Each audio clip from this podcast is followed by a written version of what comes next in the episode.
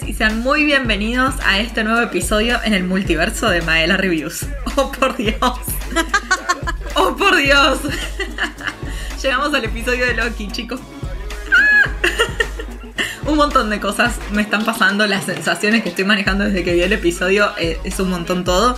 Así que antes que cualquier otra cosa quiero presentar a mi compañera, amiga y sidekick que está siempre del otro lado, pero no sé si más emocionada que yo en esta ocasión, Lara Luna. Es increíble lo que venimos planeando este capítulo, que se viene planeando desde antes que saliera la serie. Sí. La vara estaba puesta altísima, pero yo no creía poder pasar la altura de la vara y la serie la pasó con confianza, sin problemas. Increíble. De verdad que, que sí, la vara estaba puesta al nivel de WandaVision para nosotros, o sea, hablando de series de Marvel, cierto es que este año recién empezamos, o sea, es increíble decir este año recién empezamos a ver series de Marvel, eh, es, es una locura. Disney vino a competir con todo, con todo lo que quieren los guachos. todo, Hasta todo. consigo mismo, ¿no? Porque claramente las, las series de Marvel compiten con The Mandalorian. O sea, no tienen mucho con qué pelearse afuera. Porque DC no está haciendo grandes cosas tampoco. Entonces, bueno, qué sé yo, DC se la jugó todas por Zack Snyder. Bueno, vayan allá con su Justice League y listo.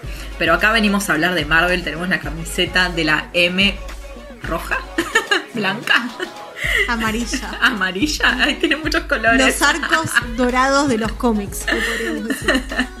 Tenemos la camiseta de la M puesta más que nunca, eso seguro. Y chicos, por Dios, qué serión que es Loki. O sea, ya sabíamos que iba a ser una gran serie simplemente por el hecho de que Tom Hiddleston estuviera atrás de esto, no solo como actor y representante principal de la cosa hermosa que es el personaje de Loki, sino que también como productor ejecutivo en esta ocasión, y no solo un productor ejecutivo que estaba ahí puesto como para poder cobrar más, cosa que pasa muchas veces con los actores que los ponen como productores ejecutivos, actores o actrices, porque no les pueden aumentar el sueldo desde el lado de actrices, entonces a actores les aumentan por ahí y ya. En este caso, Tom Hiddleston estuvo recontra metido y preocupado por qué pasaba con su personaje, que es lo mismo que inauguró, en este caso en el MCU, lo inauguró Scarlett Johansson, una mina que estuvo atrás de absolutamente todo lo que pasó con Black Widow, incluso en la decisión de quién era la directora de su película. Pero no venimos a hablar de Black Widow hoy, hoy sí vamos a hablarte de lo que es el increíble paso al pobrecito Doctor Strange que, que no sé qué va a hacer. Yo realmente estoy pensando en, en pobre Benedict. Pero si hay alguien que tiene la espalda para bancarse esta situación es Benedict Cumberbatch. O sea, si yo me pongo a pensar, y sí, chicos, él, claramente. Ah, qué cosa hermosa. Bueno, se viene, se viene algo increíble en la fase 4. Ahora, ahora empezó con de todo, ¿eh? Viste que cada fase se pone mejor, porque la primera fase no esperábamos nada porque no había nada antes. La segunda fase ya teníamos que la fase 1 había sido increíble, que había empezado con el pie correcto, y ya la tercera fase estábamos voladísimos porque sabíamos todo lo que eso nos venía. Ya sabíamos todo lo que estaba por pasar, o pensábamos que estábamos preparados psicológicamente para todo lo que estaba por pasar. Pero no. Y ahora con la fase 4, literalmente necesitamos de nosotros de múltiples personalidades para poder adaptarnos a los múltiples universos. Posta que sí, eh, es tal cual lo que vos decís. Y yo te digo, yo no estaba psicológicamente preparada para esta serie. Yo sabía que iba a ser algo increíble y decidí no mirar demasiado. No quise ver, viste, avances promocionales. eh, casi que no vi trailers. Creo que la única imagen que recuerdo haber visto patente fue la del Loki presidente que recorrió las redes por todos lados.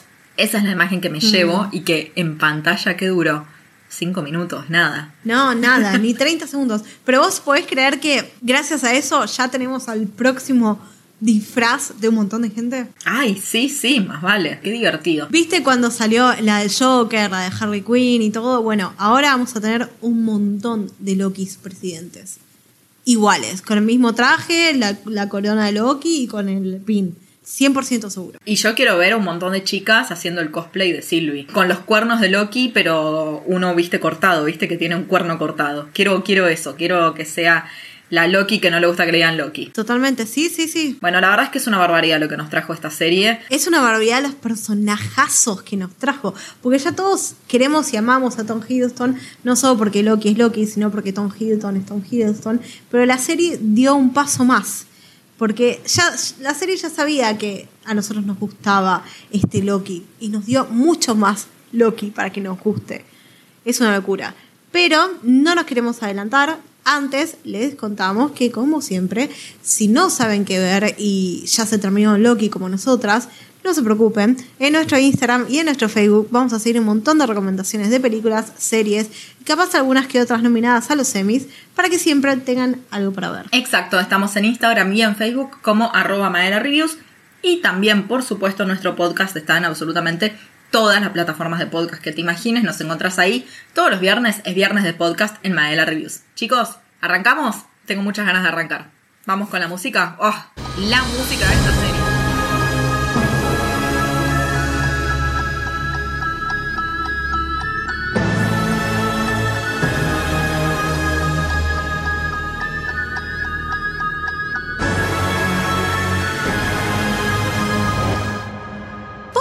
cuenta? Yo lo vi con lo poco que sabíamos de la serie antes de empezar a verla.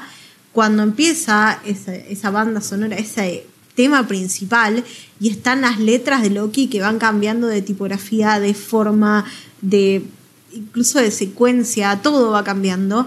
Y eso te hace pensar, ¿tendrá algo que ver con cuántos Lokis nos vamos a encontrar? Ya desde el primer capítulo yo pensé que en un momento iba a haber tipo una, un batallón, la armada de Lokis. Yo esperaba eso en un momento, tipo un montón, un montón de clones de Loki, solo porque el título me sugería eso. Yo me acuerdo cuando salieron los títulos de las cosas que se venían, el de WandaVision estaba increíble, después era, nada, Falcon and the Winter Soldier con el escudo, lógico, y el de Loki era que la tipografía no gustaba, que no le encontrabas la vuelta y qué sé yo. ¿Cuánto sentido tiene lo que vos decís, no? Porque detrás del universo de Loki y de las cámaras de Loki hay muchísima gente relacionada con Rick and Morty. Y si hay algo que pasa en Rick and Morty en múltiples oportunidades, es que los personajes se encuentran con distintas versiones de sí mismos en, todos las en todas las distintas líneas temporales y universos que visitan ellos. No, no, no, sí, tal cual. Es algo muy, muy típico de Rick and Morty eso. Y se vio reflejado un montonazo en la serie. Y también es algo típico de una serie clásica, clásica británica que es la serie más larga de la historia, que es Doctor Who. Hay un montón de Doctor Who en la serie, lo cual no nos debería sorprender porque estamos hablando de viajes en el tiempo, eh, pero volado. En Doctor Who también se encuentran a veces con los propios doctores se encuentran y saben que cuando se encuentran entre ellos en sus reencarnaciones, que shit is going down. sí, tal cual. Y si hay algo que pasó acá es que la shit se fue al carajo. Sí, eso seguro. Mm. ¿Y por qué te hablamos de que hay mucha vibra de Rick and Morty acá? Porque efectivamente lo hay. Metieron mano. Metieron mano a lo loco. El creador y guionista de Loki se llama Michael Waldron. Él es productor y guionista de Rick and Morty. Y también tenemos a Eric Martin, que fue co-guionista de casi todos los episodios de Loki, que también es asistente de producción de Rick and Morty. Pero la directora de Loki, y sí, la directora de Loki, Kate Herron, es una mina que no viene del lugar de Rick and Morty para nada, sino que ella, lo más conocido que tenemos es que dirigió algunos capítulos de la primera temporada de Sex Education, que para mí es una de las series que, bueno, ya lo hablamos nosotras en algún momento, amamos Sex Education. Más la primera temporada. La primera temporada y los primeros capítulos son los mejores. Así que si viene con ese enfoque de dirección, ya sabes que viene bien. Sí, sí, sin dudas. Después la otra persona que me interesaría nombrarte, que está del otro lado de las cámaras, para así ya nos ponemos a hablar a full de lo que es la serie y todas las cosas que nos trajo, es Villa Ali. Villa Ali es guionista de los primeros tres episodios de Loki, los episodios fundacionales, vamos a decir la mitad de la primera temporada de Loki, porque claramente lo es. Tremendo que, todo, tremendo que todo haya pasado en seis episodios, a mí eso no me entra en la cabeza todavía. Pero bueno, Villa Ali no solo es guionista de Loki, sino que también es la creadora de Miss Marvel, una serie muy importante para el universo de Marvel que se va a venir el año que viene. Muy importante porque Miss Marvel va a ser fundacional para el nuevo grupo de Vengadores que vayamos a tener en el futuro. Así que es importante y que esta mina esté metida acá significa también que puede haber muchísima conexión y lógica dentro del universo de Marvel. Qué loco, ¿no? Porque estamos hablando de cosas futuras que se vienen planeando desde ya y tenemos un montón por delante. Como que no, no tiene fin. Uno hubiera pensado que la fase 3 era una especie de fin, pero siempre es un to, be continue, como que no, no tiene fin esto. Y nosotras contentas, por supuesto. Uno hubiera pensado que con el chasquido de Thanos se acababa todo y de alguna forma nos trajeron Endgame y de alguna forma más o menos que nada, que todo volvió, algunas cosas sí, otras cosas no. Y de repente esto, ¿no? Y de repente las gemas del infinito son pisapapeles. O sea, ¿de qué me estás hablando? No, oh, tremendo eso. Eso, eso sí, es verdad. La serie tiene una muy buena introducción para nosotros que somos los espectadores. Nos encontramos en este papel del pobre Loki que se está enterando de todo lo que pasó en la línea temporal que nunca llegó a vivir, a vivir porque se escapó con el tercer acto cuando los Avengers vuelven al pasado. Y nos llega a nosotros de golpe que todo lo que vivimos, todo lo que sufrimos, toda la ansiedad que nos generó el final de la fase 3, incluso todo lo que está sucediendo no significa nada. Nada. No significa nada, es insignificante. Chicos, Dios, todo, es insignificante. No, no, ah, es que yo te digo, al momento, al momento que vi las gemas del infinito, reaccioné igual que Loki, ¿eh? Yo te puedo jurar que reaccioné igual que Tom Hiddleston.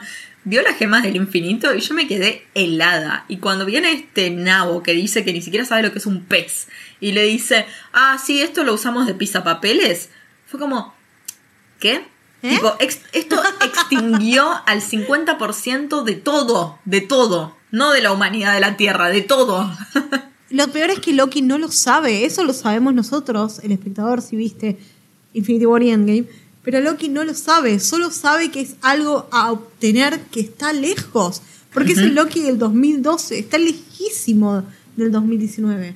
Siete años lejos, un montón de películas. Él sabe todo lo que podía hacer con una gema. Bueno, ni siquiera sabe todo lo que podía hacer, ¿no? Pero él sabía usar muy bien su gema y de repente Claro, sí, Thanos que las quería, que él sabía que Thanos existía, pero es el mismo Thanos que vio hace minutos matándolo. Y matándolo y diciendo, ahora ya no hay más Lokis. Tipo, esta vez no hay ninguna resurrección. A, Thor llorando desconsoladamente por su hermano. Al padre, a Odín, o al padrastro, ¿no? Pero bueno, a Odín reconociéndolo como hijo. A Friga morir y a él encerrado y desquiciado ante esa situación.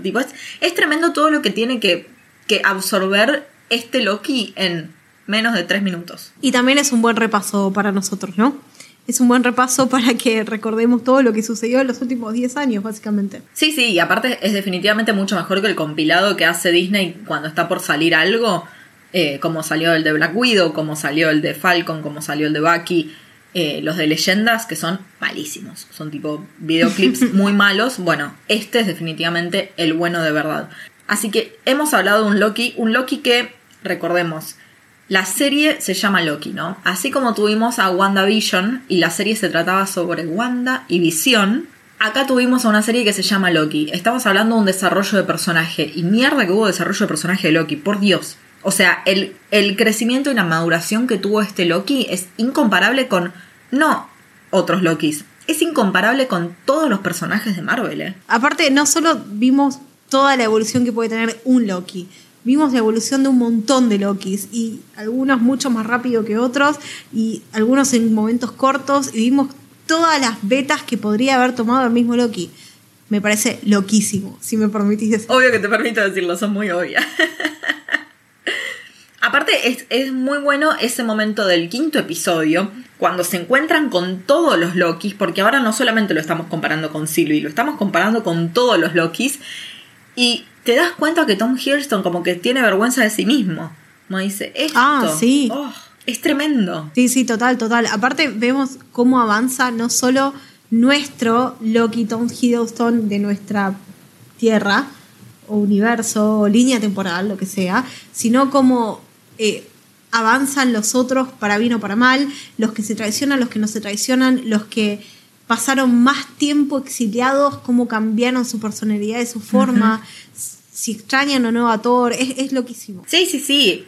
La, misma cero reacción que tuvo Loki ante la información de que Kid Loki mató a Thor. Claro, tuvo más reacción a que hubiera un Loki caimán que si mató. Porque yo creo que se había imaginado en algún momento odiarlo tanto a Thor como para matarlo. Eso no lo sorprende. Obvio, obvio. Ahora, que haya un caimán Thor, un caimán Loki, perdón. Eso sí es sorprendente. Toda la interacción que tiene Loki con el lagarto caimán Loki es muy buena porque él, o sea, ya entiende que es bizarrísimo todo, ¿no? Desde el vamos, esto ya llegó a un nivel de, demencial que es totalmente inexplicable.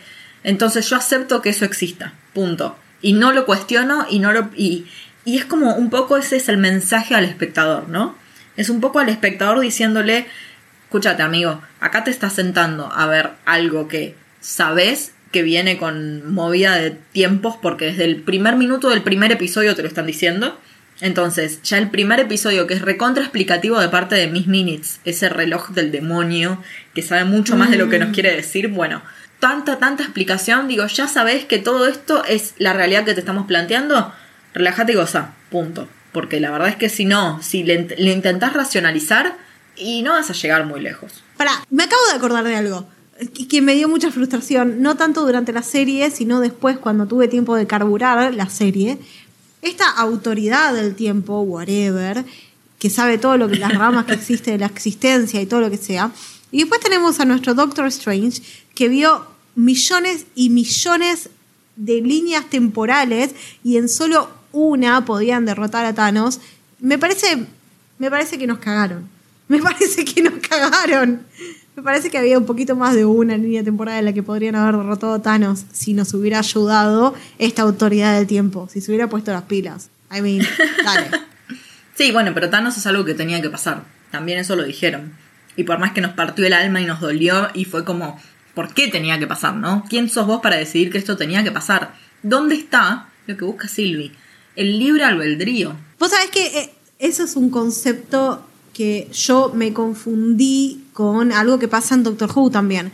Porque hay un capítulo que nuestro protagonista viaja a cuando erupciona el volcán en Pompey y dice que es un punto fijo en el tiempo, que no se puede modificar. Y eso lo vimos un montón también durante la serie, que hay puntos fijos en el tiempo que no los pueden, en realidad no sé si no se puede, no los quieren modificar porque cambia mucho la línea temporal de ese universo o esa tierra donde esté sucediendo. O sea, no se puede porque lo que es lo que la TVA tiene que hacer es mantener la sagrada línea del tiempo. Acuérdate que se llama no se llama línea del tiempo, se llama sagrada línea del tiempo. Y si en la sagrada línea del tiempo explotó explotó Pompeya no, explotó el Vesubio y eliminó Pompeya, bueno, tiene que pasar, punto. Lo mismo que con Thanos. Sí, bueno, en realidad no sabemos ahora si tiene que pasar, después del final de la serie. ¿Realmente tiene que pasar? ¿Realmente se tiene que mantener esa sagrada línea del tiempo? No lo sabemos y no lo vamos a saber nunca tampoco. Lo que nos trajo en este último episodio Kang es que nos mencionaba que efectivamente él estaba cuidando una línea del tiempo para evitar la guerra multiversal.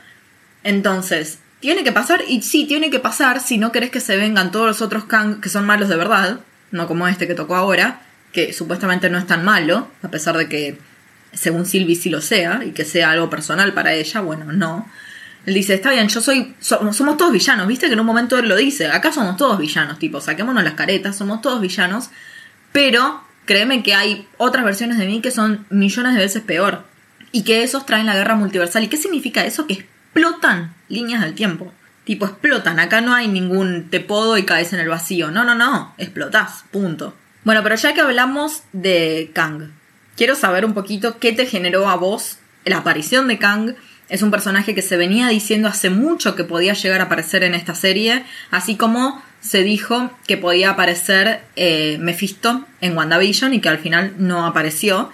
Entonces quiero saber un poco qué te generó todo esto. Es muy importante Kang para el universo de Marvel, así que te escucho. Yo siento que a la gente que no sigue todo lo que sea cómics, es cada momento del universo cinematográfico o de la televisión de... Cuenta como televisión si es streaming, sí, cuenta.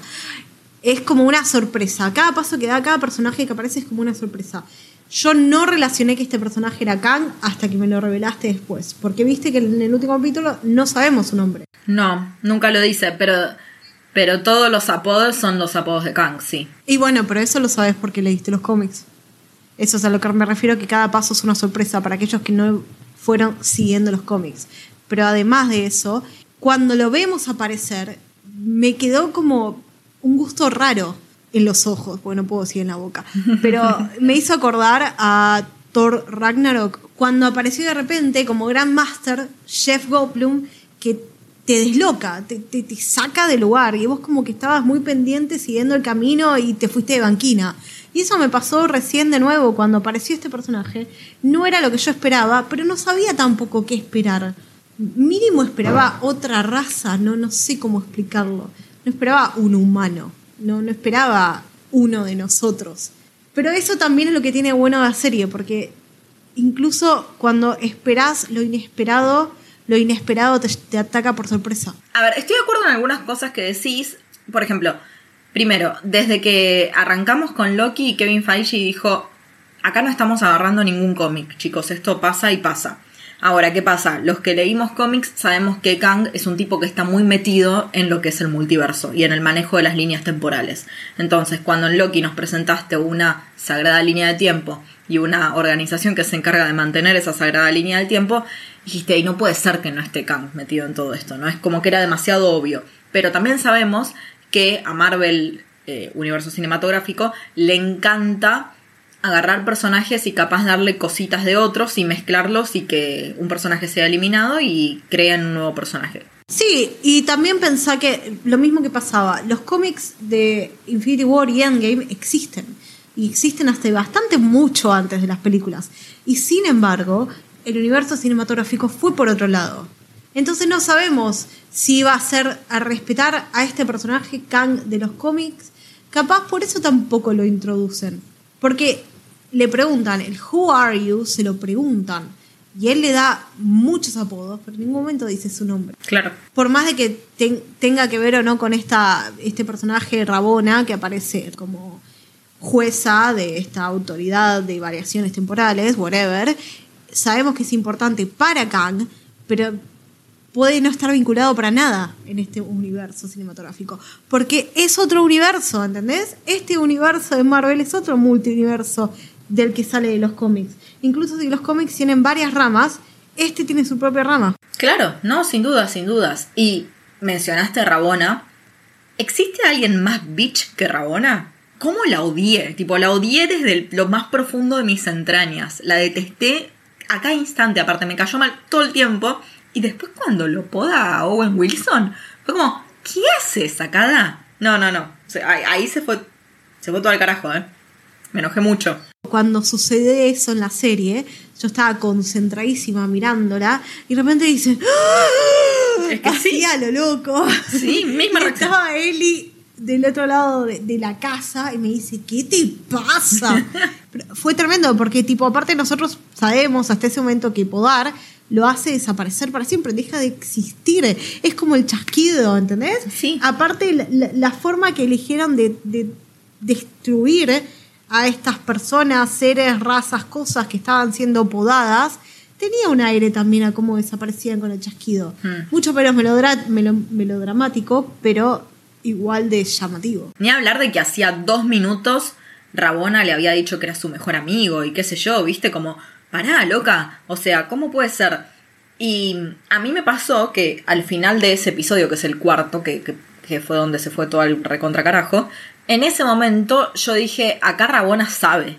O sea, Rabona no se sorprendió cuando cayeron los guardianes del tiempo, los falsos guardianes del tiempo. Entonces dije, Rabona sabe quién está del otro lado. Y no. Y eso me molestó más todavía. Porque si hubiera sabido, tiene sentido que es defiendas como fe eso. Ciega. Claro, claro, pero la tipa lo que quería era mantener el control en los dos capítulos que siguieron. Ella quería seguir manteniendo el control porque eso es lo que a ella le da poder. Y si efectivamente ella tuvo una vida antes de ser la directora de la TVA, ella no quiere recuperar esa vida, sino lo que quiere es tener lo que el resto no tiene, que es poder, que en este caso es la libertad. Pero vos decís que yo eso no lo terminé de entender, que ella sabía que era una variante y cómo era su vida de antes. No. No, no, no lo sabe. No, no, no, no, no. Ella no lo sabe, ¿eh?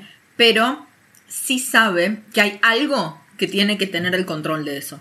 O sea, hay alguien que creó la TVA entonces ella quiere llegar a esa persona que creó la TVA o a ese ser que creó la TVA porque esa persona es la que le puede ofrecer a ella libre albedrío y es lo que es el poder máximo ahí. Mm. Pero una de las cuestiones que plantea la serie y este último capítulo, ¿existe verdaderamente el libre albedrío?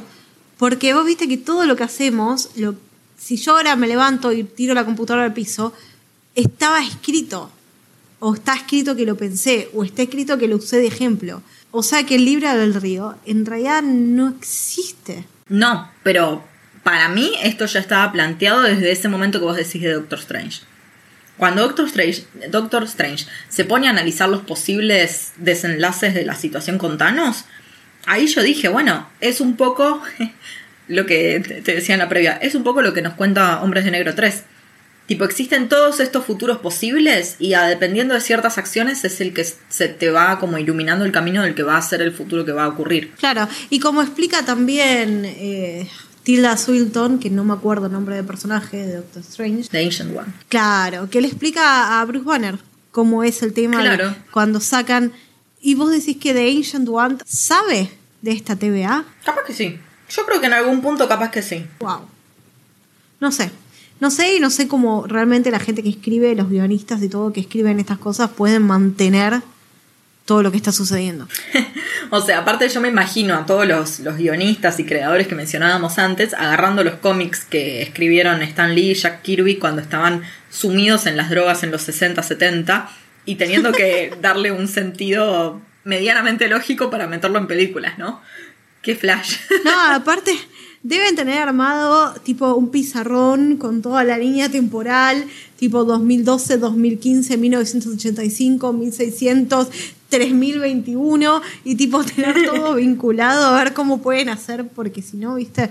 Aparte, ya sabemos como solo fans, cualquier errorcito va a saltar como una gota de agua congelada en aceite. Sí, sí, sí. Olvídate, porque aparte en la era de las redes sociales más vale. Yo siempre me imaginé que los headquarters de Marvel son como esa escena que tuvimos en Endgame, que está Natasha, eh, Bruce Banner, me acuerdo de ellos dos nada más.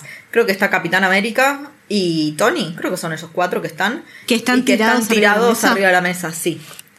Que ahí Natasha dice, esperen, en 2012 hay tres gemas en Nueva York. Bueno, ese momento para mí es claramente el escenario de, de, los headquarters de Marvel. Pero mm, no podemos avanzar, hablando de los personajes y demás, sin hablar de Mobius. Que cuando empezó la serie, todos nos casábamos con la pareja Mobius-Loki. Qué buena dupla que hacen. Dios mío. Qué buena dupla. Qué buena dupla Owen Wilson y Tom Hiddleston. Y sabes que descubrí que no es la primera vez que coinciden. Sorprendidísima. En el 2011 ya habían co- coincidido en una película. Si hay algo que no sabemos es qué nos espera la segunda temporada de Loki, pero lo que estamos convencidas que nos van a mostrar es que Owen Wilson va a llegar, Mobius va a llegar a tener su, su jet ski. Por Dios.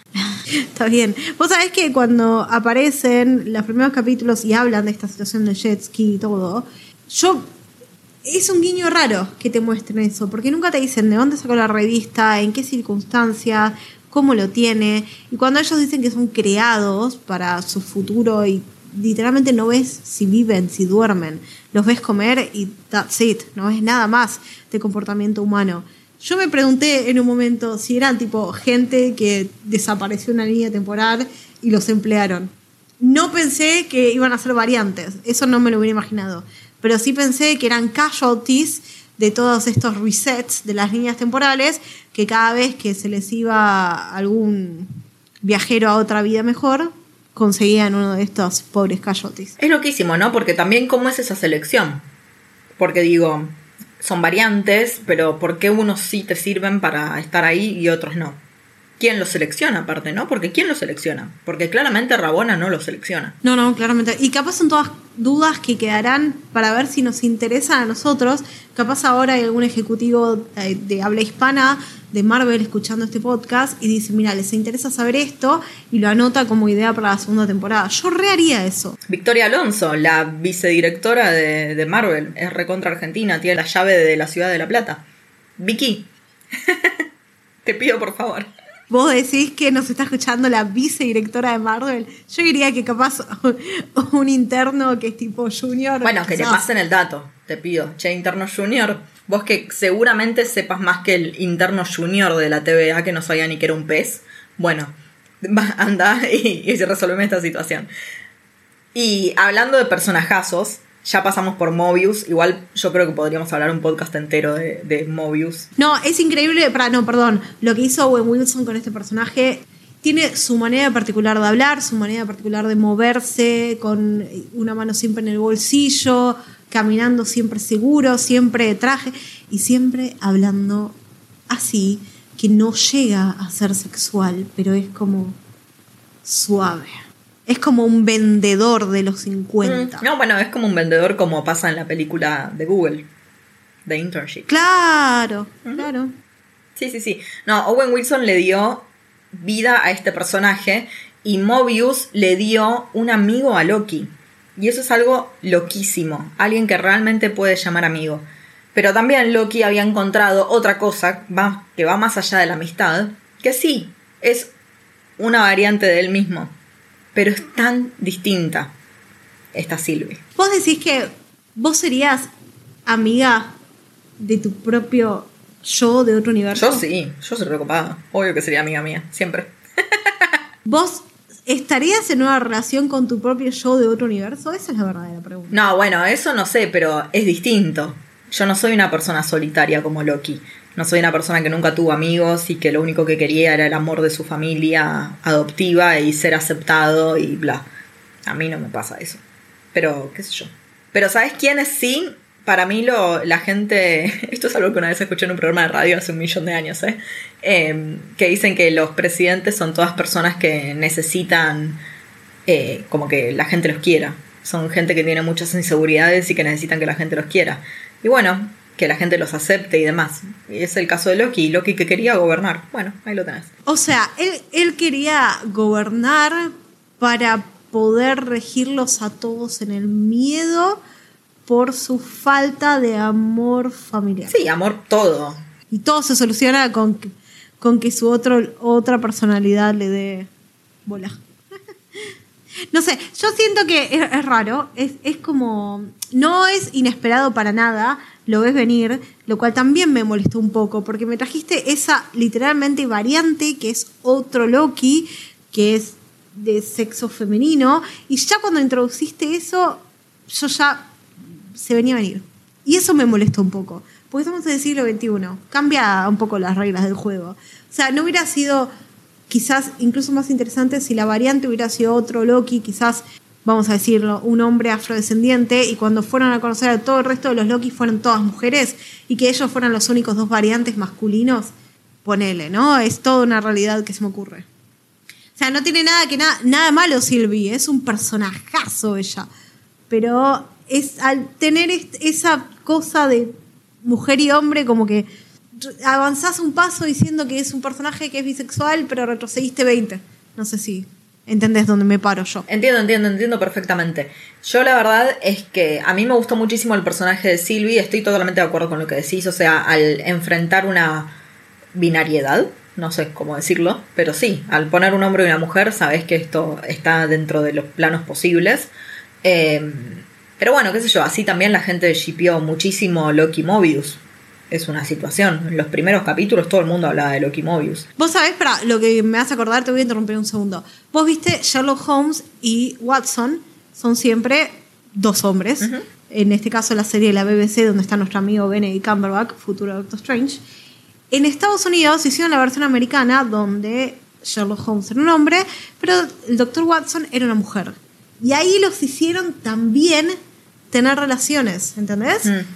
Como que si ponen eso, no tienen, no pueden ver más allá de tener esa realidad de hay un hombre, una mujer, tienen que estar juntos. Claro, sí, sí. Sí, o sea, tranquilamente lo que querían mostrar con esto es que Loki eh, tiene un nivel de egocentrismo que si se enamora de alguien va a ser de sí mismo.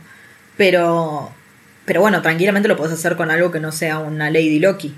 Que tampoco era Lady Loki, porque era una mezcla del personaje de los cómics de Enchantress con Lady Loki, era una mezcla ahí, porque tenía poderes de encantar, cosa que no son los poderes típicos de Loki. Pero lo que a mí me gustó mucho de Sylvie es el por qué ella es una variante. Vos viste que eso es un recontratema para ella y que se lo pregunta a la forra de Rabona. Es, una- es un recontra tema para ella y es un recontra tema para nosotros.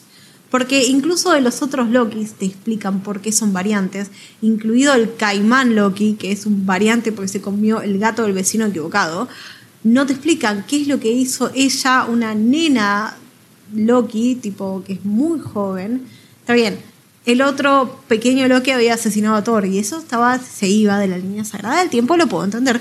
Pero lo que sucede con ella es, es inexplicable. Yo tengo una, una teoría para tirarte. Pero para, porque en un momento los timekeepers le dicen You're a time daughter too. ¿Qué, qué, nos quiere decir? Creo que quizás en la realidad de la que proviene Sylvie Loki, ella no es la hija de un gigante de hielo. Creo que ella tiene que ver con alguna descendencia de Kang, quizás, de alguno de los Kang. Yo tengo esta pregunta. Si tiene que ver con su descendencia, ¿por qué no la podan o sacan de esa línea temporal antes? ¿Por qué la sacan en el momento que la sacan? Porque fíjate que a Loki lo sacan de la línea temporal al momento que se desvía de la sagrada línea del tiempo. Que es al momento que quiere conquistar a la gente ahí del, del desierto. ¿Qué está haciendo Sylvie en el instante que se la llevan? Está jugando con muñequitos a ser una heroína. Está salvando a distintos personajes que estaban en problemas. No sé, creo que era como un micro que se estaba chocando, una cosa así. Está jugando con muñequitos y ella en esa historia era la heroína. Y Loki no es un héroe, ni una heroína. Y pero vos decís que eso corresponde a una suficiente variación para tener que erradicar toda la línea temporal. Sí, definitivamente, sí. Por eso aparte también es algo tan ble que capaz Rabona no se acuerda. Bueno, Rabona era alta perra igual, así que nada. Pero, pero sí, para mí es eso. Para mí Sylvie iba a ser buena. Y no existe eso. No, igual, para mí Rabona sí se acuerda, solo que no le dijo a propósito. Para mí sí se acuerda porque es la única que se le escapó. Mm, Sí, sí, sí. Y yo creo que de eso no te olvidás. La verdad es que tremendas interpretaciones de, de todos los personajes, son todos personajazos. Eh, Sofía Di Martino, detrás del personaje de Sylvie, una barbaridad. Aparte, lo hablábamos en la previa nosotras, eh, había recién tenido un hijo y le hicieron todo un traje adecuado para que sea fácil amamantar, o sea, tuvo que también acostumbrarse a toda esa situación, así que recontra bien, un personaje súper poderoso y que claramente vamos a seguir viendo, o sea, porque este Loki, que ahora cayó en una línea temporal distinta, porque Mobius no lo conoce y B15 tampoco, y tipo se me rompió el corazón en un millón de pedazos, claramente la va a ir a buscar a, a Sylvie. Ay, eh, tengo muchas, muchas incertidumbres y pocas respuestas. Porque vos acabas de decir, cayó en otra línea temporal. Pero no sé si cayó en otra línea temporal. Yo creo que lo que pasó, eh, lo que pasa en el vacío después del tiempo es que no existe dentro de una línea temporal ninguna. Están en el después. Pero todo lo que sucede después puede suceder antes también. Si consideramos que la línea del tiempo es como nos explicaban en Endgame, como un lazo que se va rozando en diferentes momentos, esto tiene que existir en un punto fijo en el medio, que es antes, después, durante y mientras y circunstancial y no. Entonces no es una línea temporal, quizás es la misma línea temporal, pero lo que pasó es que el pasado cambió porque el futuro cambió. Demonios. Bueno chicos, volviendo a volver al futuro, era mucho más ¿Se sencillo. acuerdan cuando la fase 1, 2 y 3 eran recontra fáciles? ¿Se acuerdan cuando el, el único malo era Thanos y listo, ya está? ¿Se acuerdan cuando el único malo era Loki? Claro, cuando Loki moría y revivía y, y había un solo Loki. No, en realidad había dos Lokis, porque también estaba Matt Damon Loki. Sí, sí, ese Matt Damon Loki no nos vamos a olvidar. Nunca de los nunca. No vamos a dejar que se olvide él tampoco. Acá podemos teorizar a lo loco, obvio, a lo loco con el final de esta temporada. Primero sabiendo que es un final de temporada y no un final de serie. Como final de temporada, ¿a vos qué te pareció? No, excelente. Yo creo que, cuando hay algo que te deja literalmente sin palabras, porque lo, lo primero que me pasó por la cabeza cuando terminó la serie es vos me estás jodiendo. tipo, termina, empiezan los créditos que arranca con la carpeta con la foto de Loki en blanco y negro, y lo primero que pensás es vos me estás jodiendo que así va a terminar. Que yo le dediqué seis horas de mi vida a esto y así va a terminar. Sí, sí, sí, la verdad, recontra de acuerdo. Al principio, aparte de este episodio, ya te ves venir todo el bardo de líneas temporales y distintas situaciones y qué sé yo, los títulos de Marvel con las distintas frases recontra importantes de los personajes, tipo frases icónicas de los personajes, mezclándose con canciones recontra conocidas. Es tremendo, tipo, o sea, ¿me entendés que, no sé, aparece en la canción del lago de los cisnes, el para Elisa, aparece un pedacito despacito, o sea, llegamos a ese punto. No, incluyeron también cosas de WandaVision y de Winter and the Falcon. Falcon and the Winter, Winter and the Falcon. Bueno, y de Winter and the Falcon, porque me parece loquísimo que tenían esta serie planeada de antes y se tomaron el trabajo de hacer todo eso postproducción, post el estreno de las otras dos series. O sea que el trabajo de Loki continuó. No solo tuvieron que grabar todo en pandemia, pobres, sino que tuvieron que trabajar extra. Y no sé si vos sabías, eh, si, porque es un dato curioso que no, no anoté para no spoilearte, la serie se grabó el año pasado, 2020, plena, plena pandemia, todos los protocolos, etcétera, etcétera, etcétera. Y Tom Hiddleston, por más que no tenía que ir a todas las lecturas de guion, porque es el protagonista y no podía exponerse más de lo que ya estaba expuesto, él se comprometió tanto con la serie que fue a todas las lecturas de guion donde su personaje aparece. Ay, mira qué bien. Incluso cuando tenía que trabajar con eh, solo la reacción de otros actores, así leyendo las líneas de sus personajes, él también estuvo porque estaba comprometido a dar lo mejor de él. Y se nota, se nota que el cast de esta serie lo dio todo. Sí, sí, este, este cast la rompió y estaba recontra comprometido. Como vos decís, se nota muchísimo. Se nota todo también, ¿no? Toda la parte de producción. El guion creo que estuvo recontra cuidado. Todos los momentos que eran expositivos eran muy claros. Y era un bombardeo de información re importante. Claro, no solo eran muy claros, sino que eran necesarios. No tuvimos ese momento de exposición donde no quiero tirarle mierda al enemigo, pero como siempre te cuentan 800.000 veces cómo se murieron los padres de Batman. No tuvimos esa exposición innecesaria. Tuvimos toda exposición necesaria porque es todo nuevo y está todo sucediendo ahora, ayer y mañana, ¿entendés? Sí, sí, sí. Es como la ya. Y aparte lo que va a transcurrir después de esto, o sea, o sea, e, esto es tremendo, ¿no? porque tipo me emociono de pensarlo nada más. Sabemos que se tiene que estrenar este año la película de Spider-Man. Spider-Man No Way Home. Sabemos que esa película se viene rumoreando hace un montón de si va a haber multiverso de Spider-Man o no. Y bueno, acá tenemos. Estamos re cerca del estreno de Spider-Man 3 y no tenemos un maldito tráiler. No hay nada. Nada oficial. Nada. Claramente estaban esperando el final de Loki. O sea, yo me la juego a que la semana que viene tenemos un tráiler. Lo que fuera. O sea, que vos decís, hoy se estrenó el capítulo, viernes 16, Vos decís que para el lunes ya vamos a tener noticia de la nueva película de Spider-Man. Para mí no, o sea. Vos decís que eso es una, eso es una premonición. Me lo dijo Victoria. Te lo dijo, te lo, te lo mandó por un claro, claro. Victoria. Tenemos más o menos mismos códigos de área. Es fanática del podcast. Chicos, tienen que hacer exactamente lo mismo que Victoria y tienen que seguirnos en Instagram y en Facebook. Así Victoria también les escribe a ustedes. Pero olvídate, a ver, no solamente eso, porque cuando terminó WandaVision dijimos, bueno, la conclusión lógica de WandaVision nos deja en Doctor Strange, ¿no? Obvio. Ahora, con el final de esta temporada de Loki, lo mismo. Pensamos todos en, pobrecito Benedict, el quilombo que va a tener. Pero olvídate que esto definitivamente va a impactar en Spider-Man. Porque no sé si va a impactar en Eternos, porque The Eternals es una película que tenía que salir antes de Loki. Entonces, eso no sé si, no, no creo que vaya a cambiar la línea discursiva de todo esto, porque sí, o sea, es un evento demasiado grande como para que no se tenga en cuenta.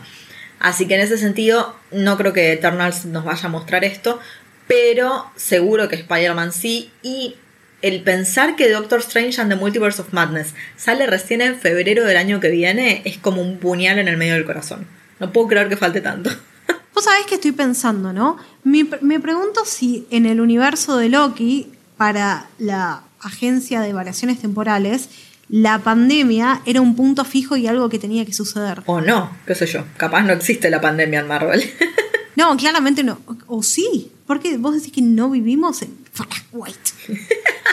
vos me estás diciendo que nosotros no vivimos en el Nueva York 2012 de Avengers, donde destruyeron media ciudad de Manhattan. Y no sé.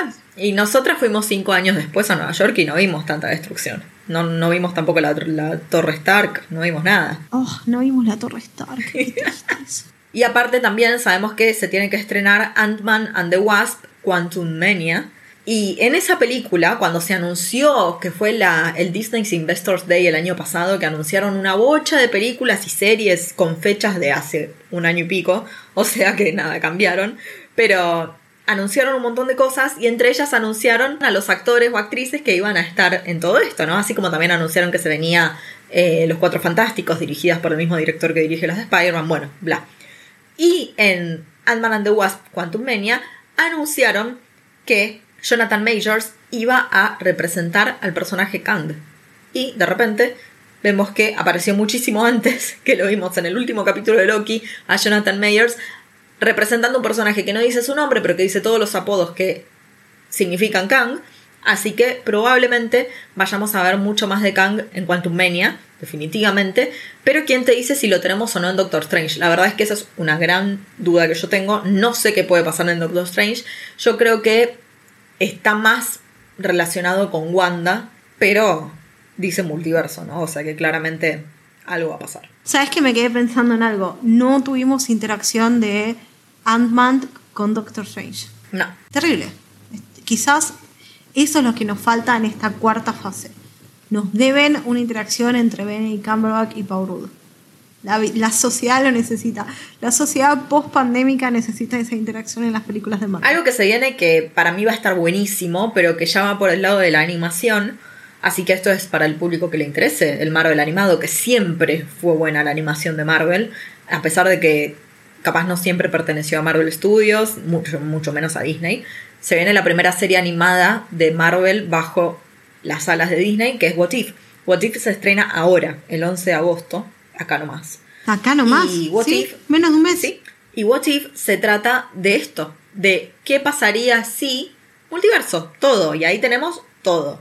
Por ejemplo, que Peggy Carter sea Capitán América en lugar de Steve Rogers. Bueno, cosas que van a pasar en What If, ya salió el tráiler la semana pasada, así que nada, está muy bueno.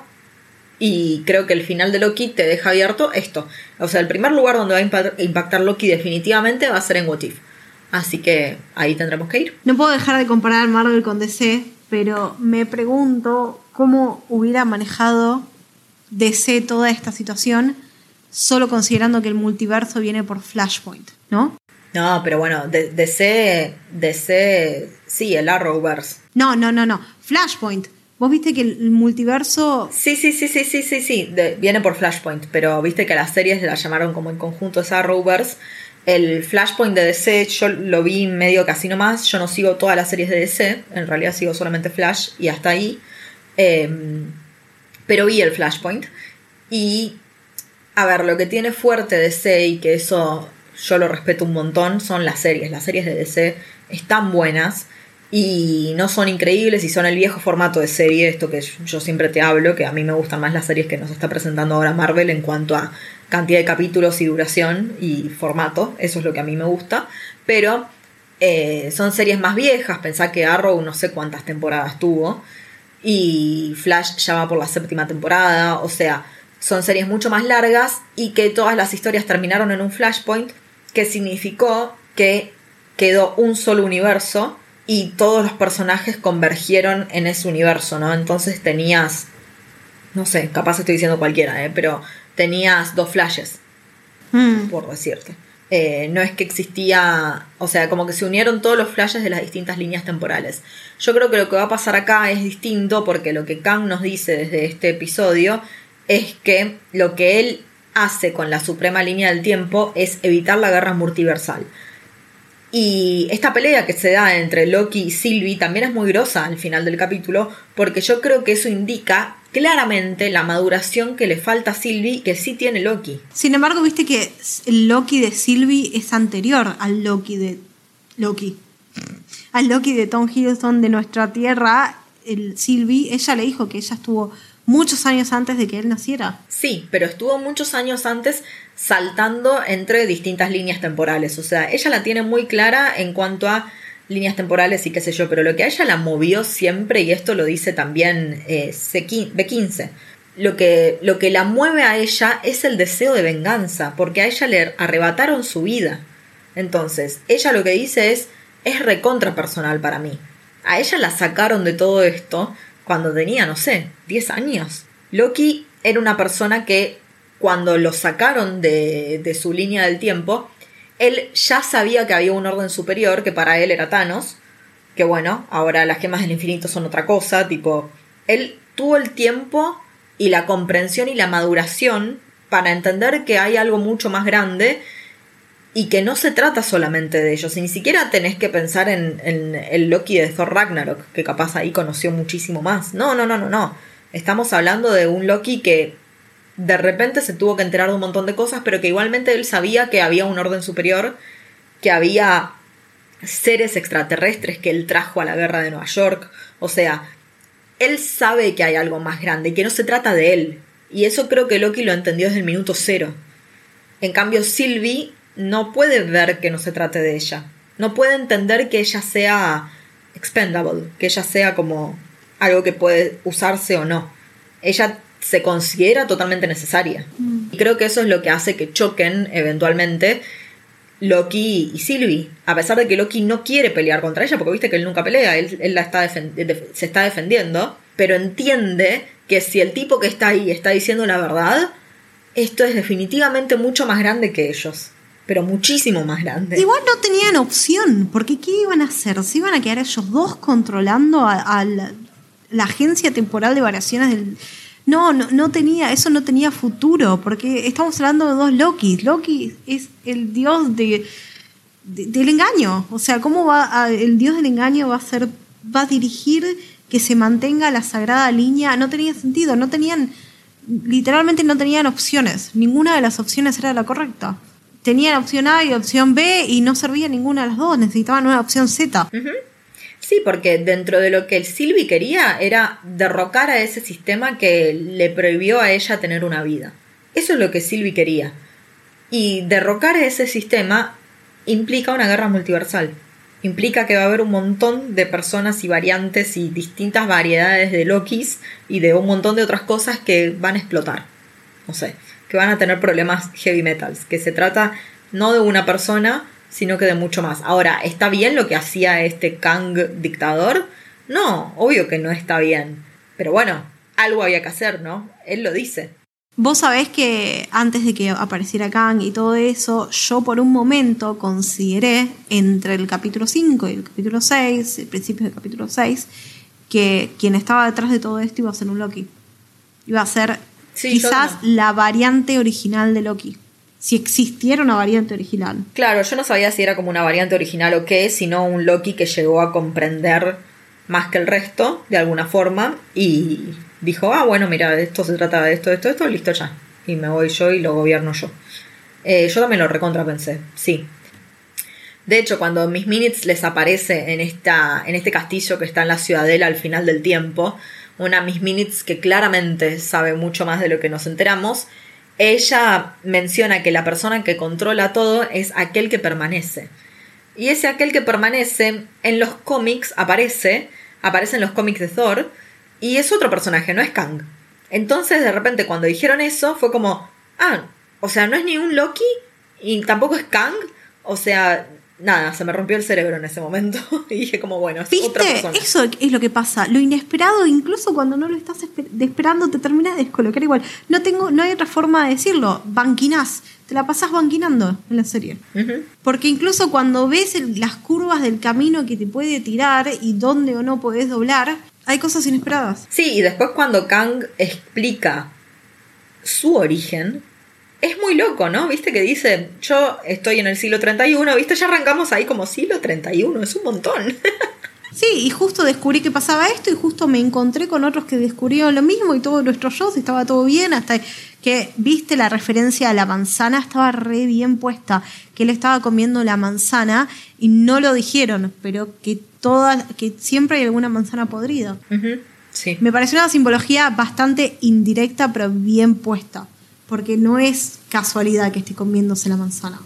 Y que cuando empieza a hablar de todo lo que pasó, deje de comer la manzana, porque es la manzana podrida. Sí, tremendo. La verdad es que es tremendo. Cuando Sylvie lo, lo mata, yo pegué un grito alarido en el cielo, porque, o sea, a pesar de que este Kang estaba haciendo las cosas mal, es obvio que lo que se viene es peor. Y era como, no. Y mi no era como, Recién hasta en febrero voy a ver cómo sigue esto, por Dios, no. Cuando tira dictador o caos, es como, ¿cómo puede ser que estés tanto entre la espada y el fuego? No, no, no, ¿qué haces? Claro. Si retrocedes te quemás, si te adelantás te, te clavan todo, la vida, los spoilers, qué sé yo. Pero... Ah, la verdad es que así nos dejó Loki. Eh, por momentos nos dejó sin palabras, nos dejó pasmadísimas. Es una serie para procesar, cosa que no me pasó con, obviamente, con Winter Falcon, no me pasó, y tampoco me pasó con WandaVision. WandaVision termina y yo entiendo lo que pasó, me genera dudas a futuro de curiosidad, qué sé yo, pero no me dejó maquinando o pensando.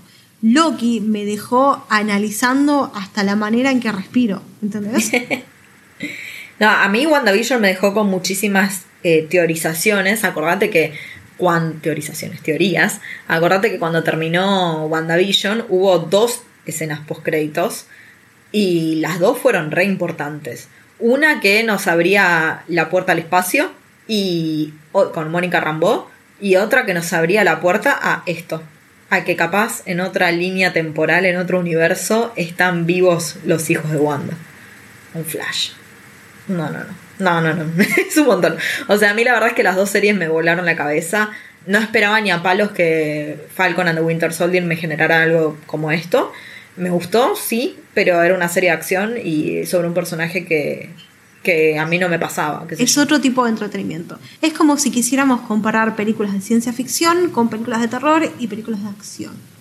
¿No? Es como que no, no, son, tres medios de, entretenimiento totalmente distintos y no voy a decir que te decepciona la de acción, porque es lo que promete, promete acción y tiene un montón de acción. La de Loki tuvo mucha más acción de lo que yo pensaba, y más considerando que la pobre Sylvie estaba recién parida, por Dios, deja de correr, mujer. Pero sí, son cosas completamente distintas y la serie es muy buena, muy, muy recomendada. Si ya llegaste hasta el momento de podcast y nos escuchaste decir todo lo de la serie y la vas a empezar a ver ahora. Lo lamentamos por no vos. No es una mala decisión, sí, te spoileamos todo el final, pero lo vale. Es un spoiler que no te va a cambiar todo el efecto choqueante que tiene la serie. Mm, y aparte, olvídate que cuando salga la segunda temporada, yo voy a tener que hacer un rewatch en la primera, porque si no, no, no, no, voy a engancharme al nivel que quiero engancharme para, para lo que sea que nos presente la segunda temporada de Loki, que vaya uno a saber cuándo y porque la Sí. Y porque sí, porque la queremos volver a ver, sí, sí, ni hablar, ni hablar. Yo la quiero volver a ver ahora, ahora que la terminé, porque la acabamos de terminar, el último capítulo lo vimos hace algunas horas nada más. Yo la quiero volver a ver entera y sabiendo lo que ya sé, procesarla de otra manera. Me, pasa, me pasa lo mismo con WandaVision. Tipo, hay muchísimas cositas que pasaron en WandaVision que como que las cerrás después. Mm. La continuidad de WandaVision es tremenda también, sí. Vos viste, para, antes que me olvide, en el capítulo 5 todos los easter eggs de cosas que pasaron en las películas de los oh, por Dios de los Avengers. Sí, sí, nunca nunca vi algo con tantos easter eggs en mi vida. Está hasta el helicóptero de Thanos, ¿viste? sí, Sí, sí, sí, sí, sí. Y creo que ella en un momento sale de un autobús escolar, que es el mismo autobús escolar del que se escapa Spider-Man cuando eh, empieza Infinity War. Que él está en el autobús escolar saliendo en Manhattan. Bueno, creo que todo es conectable con todo. Y todas las cositas que había en, la cueva de los Lokis también. Sí, sí. Sí, no, el episodio 5 eh, fue como una cachetada tras de otra para mí. Momentos con los que yo me quedo, para, mí fue uno de los mejores episodios de la serie por lejos. Momentos con los que yo me quedo es cuando el alligator Loki le come un brazo al presidente Loki, me parece increíble. y cuando Old Loki, Classic Loki, hace la ciudadela de Asgard crea Asgard, toda la ilusión de Asgard. Se me rompió el alma, te juro que eso me, rompió mil pedazos. Ahora lo que yo no entiendo, si él era muy buen encantador, porque él lo dice, que era mejor encantando que con la daguita, ¿por qué no ayuda él a Sylvie a encantar a la criatura mística? Porque sabemos que ellos quieren encantar a Liot. Sí, sí, sí, bueno, pero él no tenía ese propósito. Acordate que él siempre habla del glorious purpose, ¿no? Y su propósito mm. ni siquiera era enfrentar a Lyoth. No, era seguir viviendo como vivía. Y listo. Que así estaba bien con Kid Loki y el Alligator y el otro que traicionó. Ese no. Pero bueno. Em, claro, el objetivo de ir más allá no era el de él. Y ahora pienso que el pobre Kid Loki se quedó solo. Va, bueno, con Alligator, actor. Y andás a ver qué pasa ahora con toda esa gente que estaba en el Void. O sea, no, no ya no sé. es que no sabemos si existe. Claro. Porque el vacío. Ellos estaban en, en una especie de basurero en el vacío antes del tiempo. Pero bueno, ya sabemos qué pasó. Se destruyó la citadela que vivía. Ahora, esto es complicadísimo. Me siento como el meme ese del señor que está todo loco explicando con un pizarrón todo unido con hilos. Bueno, eso. Sí, a ver, porque, to- porque todos siguen vivos, o sea, todos en algún lado están, porque Sylvie no desapareció. Sylvie tiene que estar en algún lado, lo sabemos. Bueno, Pero ahora, si ellos, si Loki, Loki, nuestro Loki, vuelve al pasado y evita que secuestren a Lady Loki, ¿puede cambiar todo el futuro? ¿O el futuro ya está escrito? Va a suceder igual. no, ya está escrito. Va, no sé, o sea, no sé, porque multiverso. Ahora no hay un futuro, hay un montón de futuros. Bueno, no sé, desesperada. No, y algo que también es súper interesante, ahora que hablábamos de la explosión del vacío, no sé qué carajo pasará con toda esa gente, ahí también está Alayoth. Y no hay que desmerecer esta situación porque el mismo Kang habla de la importancia de Alayoth, que es un recontra especie de monstruo espacial, que es el único ser viviente que está por fuera de las líneas del tiempo. O sea, es la única Claro. cosa que pudo escapar de una línea del tiempo y vivir. No, eh, nace, nace del, del caos, del quiebre de las líneas temporales. Claro, bueno, y eso, Eso ahora está dice. suelto. Es todo lo que voy a decir. Entonces eso también tiene que generar algo. Alaios tiene que ser algo en algún momento. Y eso está suelto, ¿verdad? Uf, qué cantidad de caos que dejó esta serie, por Dios. Pensar que su- la mayoría de la gente la va a ver porque Tom Hiddleston está bueno y va a terminar tipo complicadísimo como nosotros. Sí, sí, sí, pensamos que Wanda trajo la magia del caos. Sentate y goza Loki. Bueno, hemos debatido a más no poder. Me quedó la cabeza hecha una ensalada de frutas tremenda. La realidad es que la serie es buenísima. Sí. Las tres series que nos trajo esta unión de Marvel con Disney Plus son muy buenas. Se pueden disfrutar tanto si la ves por separado, tanto si la ves, haces un buen binge watching. La verdad que las puedes disfrutar. Tienen un largo bastante bueno. Yo disfruté más del largo de las que duran 47, 48 minutos que de las que duran 23. Pero admito que también es una buena duración cuando son cortitos de 20 y pico minutos. Y la verdad que, chicos, no sé qué decirle. Por Dios, miren esta serie. Yo sí sé qué decirles. Sé decirles que no solamente tenemos estas tres series. Acuérdense que este año la última serie que nos queda es What If, que se estrena el 11 de agosto y va a estar buena. Pero What If no va a estar coordinada al universo de Marvel porque es un What If. Está fuera. Literalmente está en una, una burbuja temporal afuera. Sí, sí, sí. Pero está bueno el hecho de que si de repente sos una persona versada en inglés y tenés esos conocimientos, vas a escuchar las voces originales de personajes que capaz te despediste en la fase 3. Así que creo que está muy bueno como para tener un pedacito más de un Steve Rogers, tener un pedacito más de una Natalia. Bueno, muchas cosas que podemos escuchar en What If. Así que acuérdense, 11 de agosto. Y bueno, después es encarar a noviembre, diciembre, Eternals, Spider-Man, febrero con Doctor Strange. Bueno, se viene Shang-Chi Shang-Chi también este año. Eh, así que películas hay, está Black Widow. O sea, la verdad es que Marvel con de todo. Es increíble. No puedo. No puedo seguirlo, boludo. Tiene un montón Marvel. No para, no para, no para. Y nosotras tampoco paramos. La semana que viene se viene un episodio que no tiene nada que ver con el universo de Marvel, pero sí tiene que ver con el universo de un actor en especial que también queremos mucho. No sé si tanto como Tom Hiddleston, no lo sé. Lo queremos mucho, lo queremos mucho. Así que la semana que viene vamos a hablar mucho del universo de películas de un actor en especial. No les vamos a spoilear quién es, pero les decimos que del otro lado del charco es un actor bien recibido. Y digo del otro lado del charco, no me refiero a Uruguay, por Dios. claro, más lejos de Uruguay. un charco más grande. Así que Lari, recordanos por favor dónde nos puede encontrar la gente en las redes sociales. Si una vez que se quedaron con el vacío mental que te deja Loki, que no sabes qué ver después, no te preocupes. Nosotros en Maela Reviews vamos a estar subiendo un montón de recomendaciones de películas, series, documentales y quizás alguna que otra nominada al Emmy para que puedan elegir qué ver esta semana o la semana que viene. O en algún futuro, o mañana, o ayer. Depende en qué parte de la línea temporal estén. y acuérdense que absolutamente todos los viernes es viernes de podcast, así que si Disney sigue haciendo esto de estrenar series los miércoles, bueno, probablemente los viernes escuches algo que tenga que ver con la serie del momento. Si es que la estamos viendo, ¿viste? Tampoco tenemos ojos para mirar absolutamente todo. Yo en este momento estoy en creo que la mitad ya de mi rewatcheo de Star Wars, así que bien, todavía me quedé con ese vicio de, desde mayo. Así que bueno, así sigo. Lari, muchas gracias por estar del otro lado. Le mandamos un gran beso y abrazo también a nuestra productora ejecutiva Maru. Y nos vemos prontito, en lo posible, en la sala de cine. Ah, vuelven los cines. Siguen más en las reviews. Chao, chao. Chao, chao.